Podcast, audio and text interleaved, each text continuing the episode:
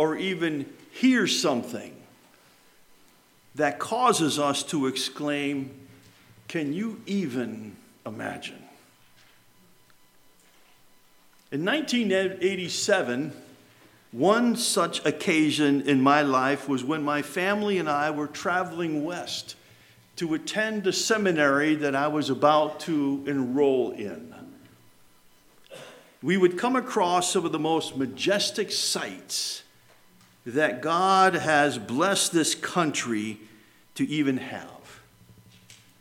We crossed the, the mighty Mississippi River and were instantly drawn not to just the width of it, but to realize that at one time that mighty river was used in the expansion of our country as barges went up and down the river bringing goods to certain outposts where individuals, as they were crossing heading west, could stop and replenish their goods. Then we stopped in South Dakota to a place called Wall Drug. Instantly, we were taken back. How many of you have ever been to Wall Drug? Amen. You are instantly taken back to Gunsmoke. The sidewalks are wood the store fronts are just like they are in the show Gunsmoke. But we were amazed because while we were there, we learned that the wagon trains heading west would stop there and they would replenish their water supply. That as the water came out of the ground, the water was still, even in 1987, was still only 35 degrees and it's the freshest, cleanest water you've ever tasted. You can also get a buffalo burger there if you want to spend $8.95. But anyway, it was a good place to be. We were amazed. And then we went to the Mount Rushmore, monument, and stood there and recognized the faces of the four presidents that are highlighted there our children, though, were young. And as we left Mount Rushmore, you know, look, kids, this isn't this wonderful? Yeah, sure, Dad, okay. But as we left, we drove around the back behind Mount Rushmore, and there was a mountain goat. And our kids got more excited about that than all of the wanderings of Mount Rushmore. But we stopped at a place called the Crazy Horse Monument. At the time in 1987, all you had there was a, a little building that you could go into, and, and there they had a, a, a model of what was happening. It's a monument that even now, over the next number of years, is being developed into a monument highlighting the Sioux Indian tribe leader known as Crazy Horse.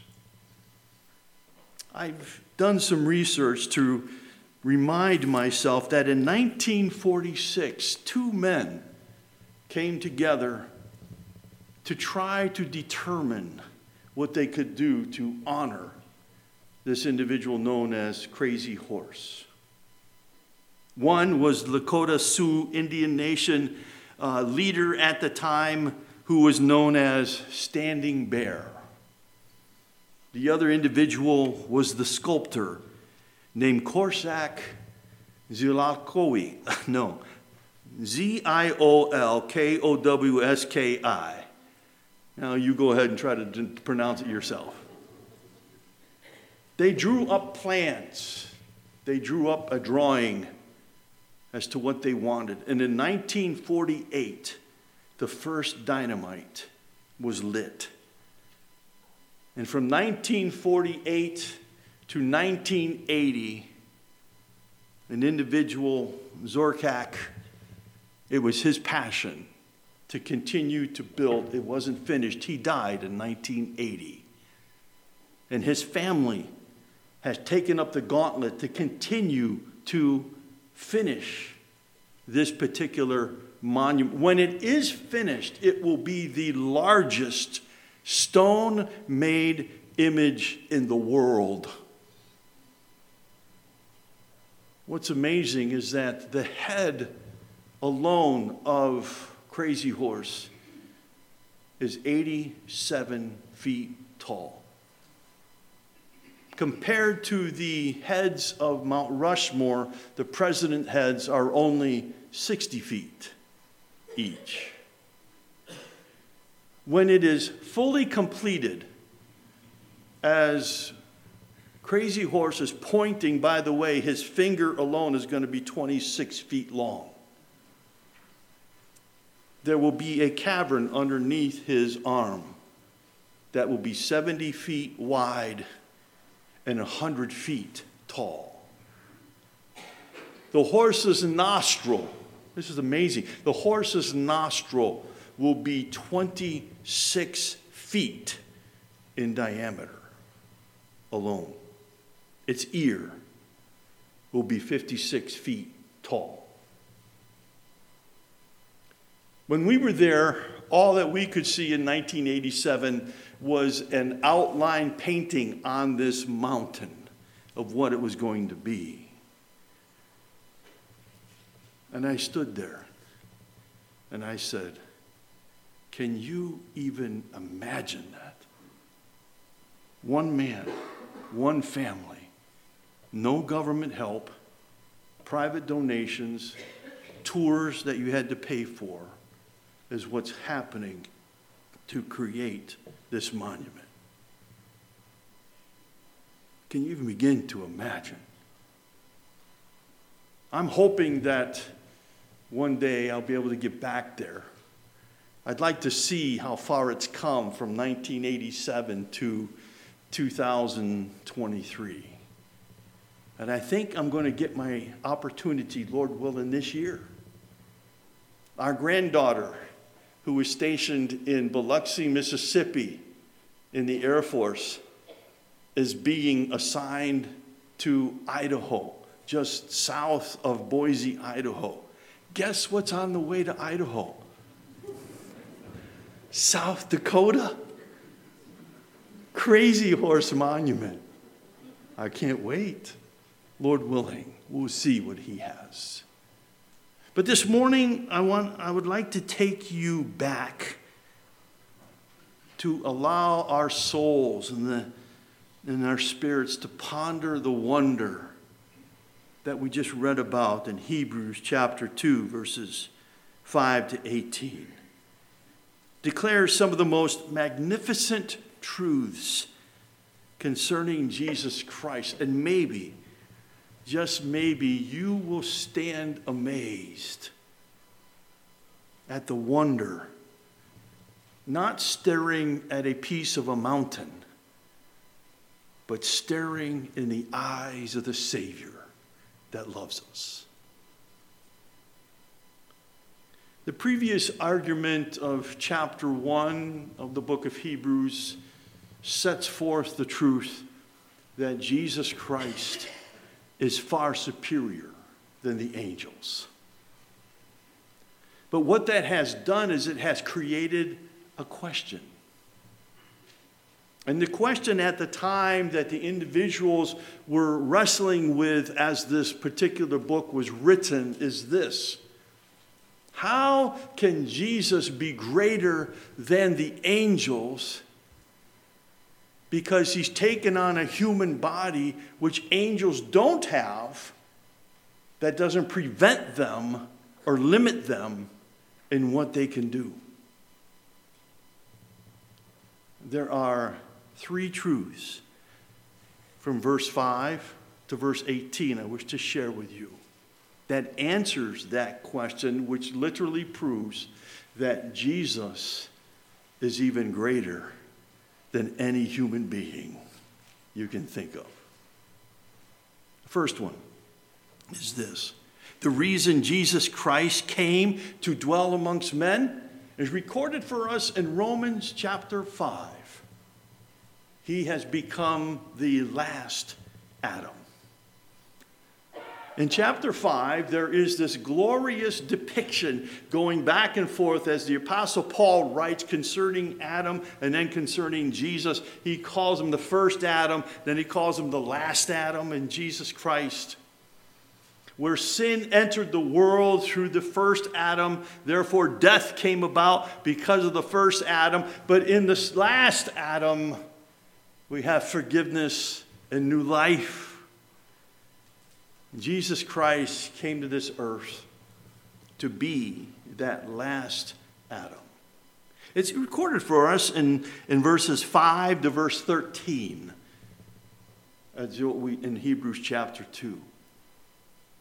But nowhere in the Bible, when you come to verse 5, it's an interesting statement because it says, we're not talking about angels now. Because angels are not going to inherit the earth the world. It's not for them. And so, nowhere in the Bible does God promise the angels that they will ever rule the earth. But after Satan, or after Adam, uh, well, after Satan rebelled in heaven, he took a host of fallen angels with him then God created humans, mankind. And you have to ask yourself the question why did God create man? I found an interesting uh, answer to that question in my study when one individual said this the reason God made man was to demonstrate what God could do with less when less is dependent on him than he can do with more when more is re- in rebellion against him. He created man in order to show all of the angelic host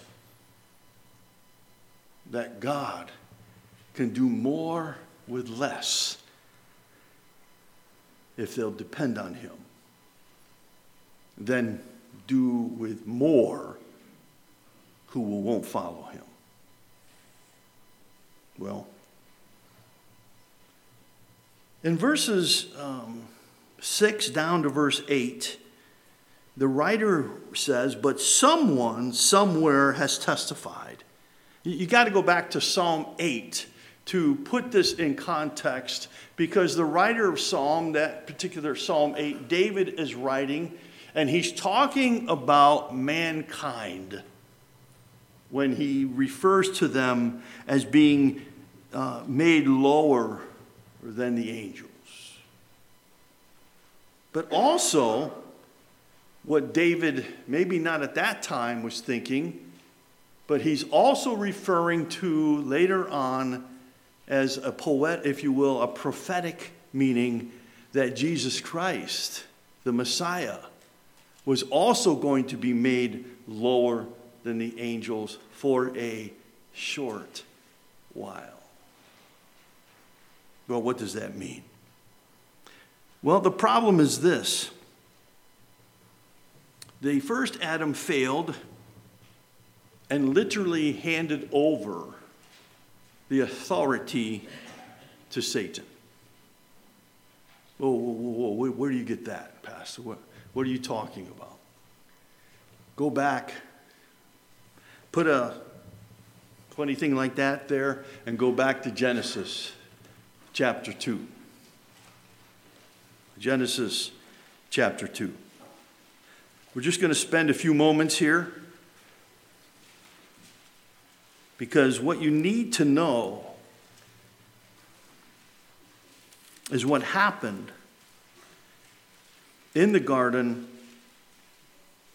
which then Jesus came to rectify. Genesis chapter 2. From chapter 1, verse 1 to chapter 2, verse 3, the name of God is listed as Elohim, meaning creator God. It's also the plural form of God. When in verse 2, let us make man in our image. Let us. But when you get to chapter 2 and verse 4, the name of God is changed. Now it is referred to as Lord God. Lord, capital letters, Lord God, which literally means master, ruler of all that there is. And from the rest of chapter 2, all the way over to the beginning of chapter 3, God is, is designed himself and also has presented himself as the master. Lord, Yahweh is his translation. We presently call it Jehovah. But literally, it's Yahweh. It's what God told Moses in Genesis chapter 3 when Moses asked him, When I go to the nation of Israel and tell them who sent me, who should I say sent me? And the Lord God there said, Tell them, I am that I am. That is my name, and that name is L O R D, Yahweh, Master of all. But when you get to chapter 3, you will notice that all of a sudden the serpent does something. He removes the name Lord and just says, Has God said? Not master, but just plain old God. Did he say? Through that particular exchange, and you know what happens in this particular historical account that is truth, all of a sudden, two things come into being. Number one, God with Adam and Eve fellowship ceased. The Lord God no longer walked with them in the garden. Sin, number two, entered the world. And the condemnation of sin recorded in chapter 2, verse 10, and here in chapter 3, verse 17 is this In the day that you eat of it, you will die. You'll die. In that exchange, the authority that God gave to mankind, they were to rule and subdue the earth. They were to procreate and fill the earth. And in this exchange of Genesis chapter 2 and 3, that was handed over to Satan. Well, how do you know that, Pastor? Well, if you go to Matthew chapter 4, one of the things that Satan said to Jesus in tempting him was this. You see all of this? This is all mine. If you bow down and worship me, I'll give it to you.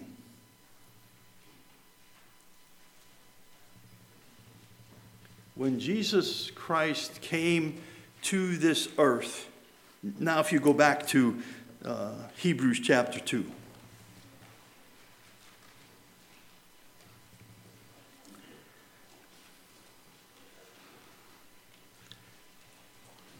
In Genesis chapter 3, Satan sought to reduce God's rulership over humankind by beginning with the subtle but effective twist of his name. In doing so, Satan kept the concept of religion while eliminating divine authority. And I, and I know this may seem wordy, but, it's, but it's, it's, word, it's important to know how it relates to our passage here in Hebrews.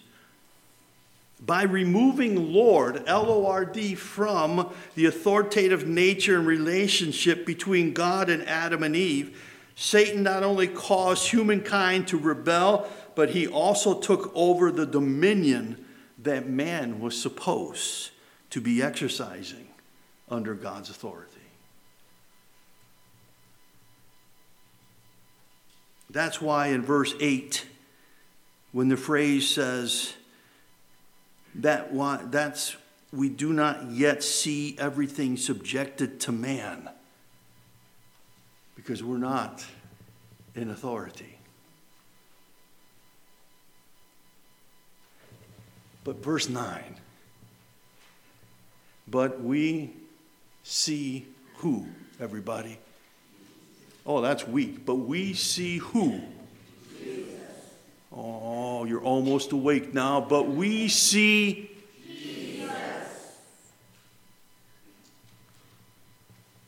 What man could not do, Jesus came to undo. He came to be the last Adam It reminds us in the text that Jesus is the one who temporarily, yes, became lower than the angels to reconcile heaven and earth. Reconcile means to restore a previous relationship Isaiah tells us in Isaiah 53 we all, like sheep, have gone astray. We've turned everyone to our own way.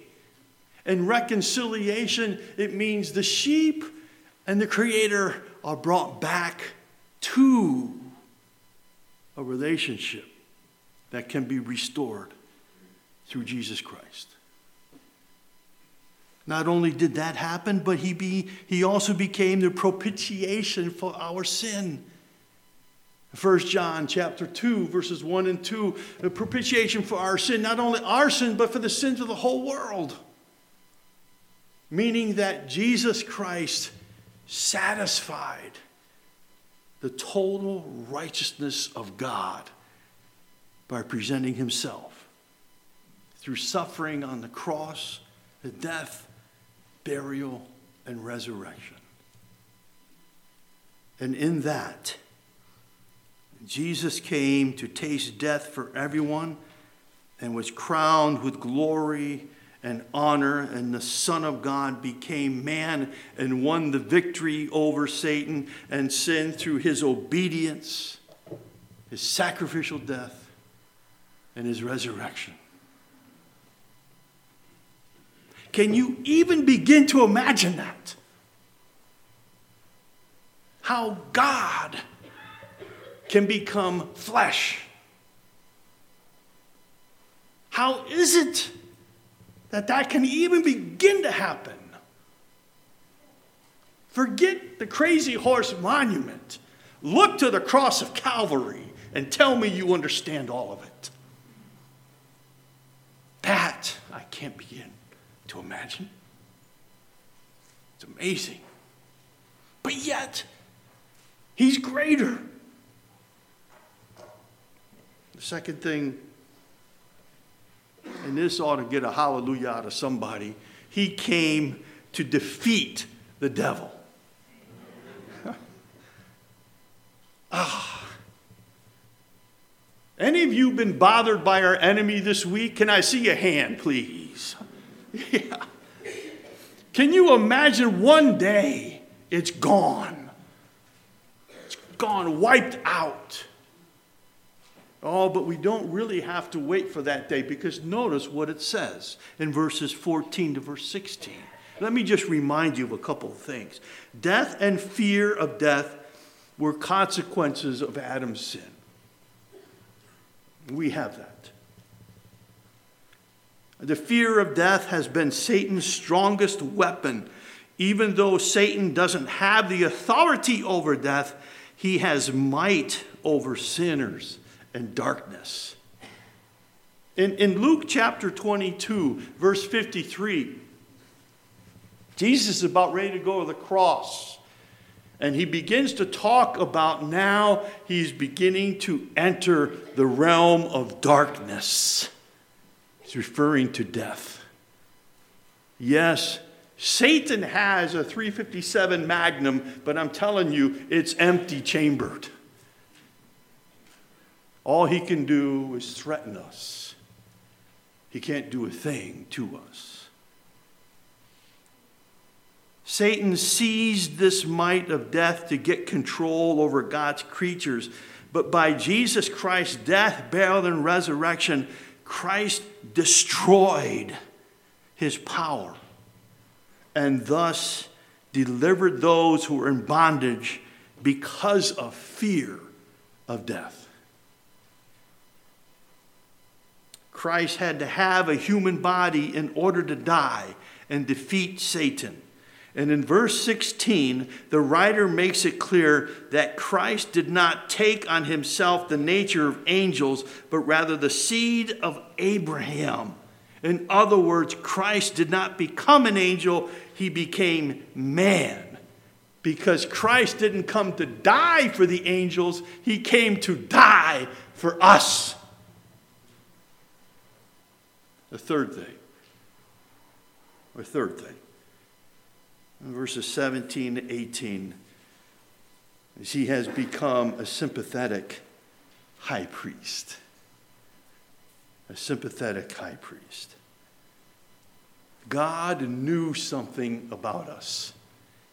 He knew that we were going to need a sympathetic high priest to help us in our weaknesses. God permitted his son to suffer, and through his suffering, God equipped Jesus Christ for his priestly ministry. Christ's person needed no perfecting since he is God, but as God man, he endured suffering to prepare himself to meet our needs. He became flesh in Bethlehem, Luke chapter 2. He was made like unto his brethren during his earthly life. John 1 14, where it says, The Word became flesh and dwelt among us, and we have seen his glory. The glory as of the only begotten Son of God, full of grace and truth. And he was made sin at the cross of Calvary, 2 Corinthians 5:21. He who knew no sin became sin for us. Now, Jesus Christ is a merciful and faithful high priest upon whom we can depend. In your translation that you have, you may have the word which it says, and he is able to succor. That literally means, it's a wonderful medical term. It means this is that he can run to you when he's called. It's in reference to doctors. Doctors. Christ runs to our aid when we call for him. He literally felt your pain.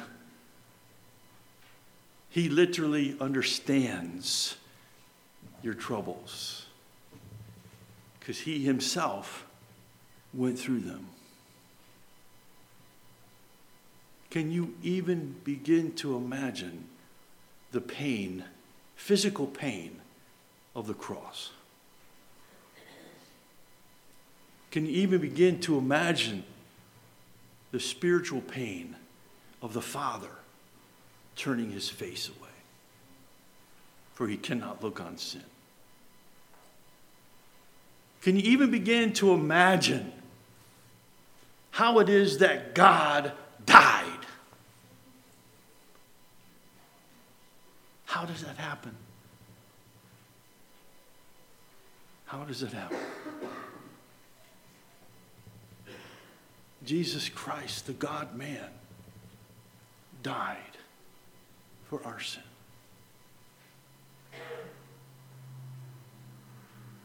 But Sunday came, and he arose. You want to know why Jesus Christ is greater than the angels? Is because he took on the form of a man that God had destined to have authority over this earth. And Jesus demonstrated that. Let me give you some examples. He's in a boat asleep.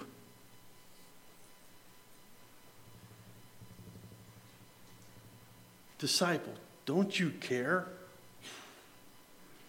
He gets up.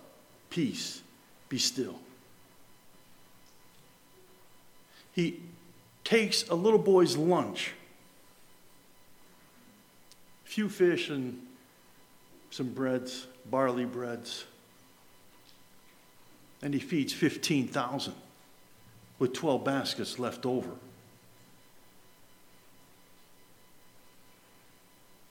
He turns water to wine.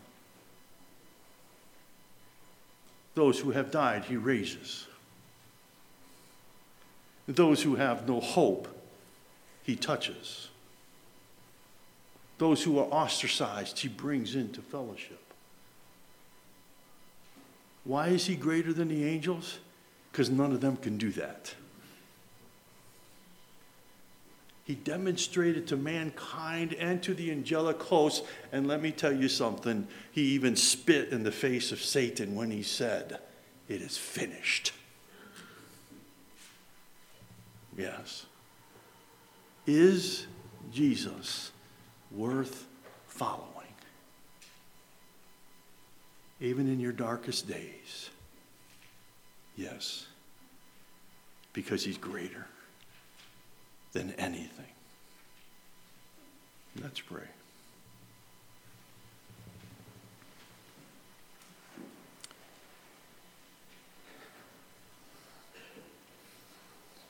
We can't even begin to imagine, oh God the full impact of this passage because we're hampered by sin. Yes, we are the bearers of your image. We, we know that. We're created in your image. But we have this, this life that lives within us called the old nature that hinders us from seeing things quite clearly. Can't begin to imagine the impact of all that is listed here, but we do believe it because the just live by faith. Just because we can't see it, we believe it to be true. That our Savior is superior to all of the angelic hosts. He is superior to any human being that walks this earth, no matter what position they think they hold. It is Jesus Christ who's greater. May we, O oh Lord, here at Grace Community Church in these dark days, May we even come to the place where we can start to see how great you are and then share that with individuals who need hope, who need support, who need some kind of an answer to the darkness of life that we can tell them about the light of the world. So, God, thank you. Thank you for this powerful book known as Hebrews and for what it has to say to us in the days ahead. Oh, Lord, I don't know if I can even begin to imagine. But to your glory and your honor, we ask these things. Amen. Let us please stand for the benediction.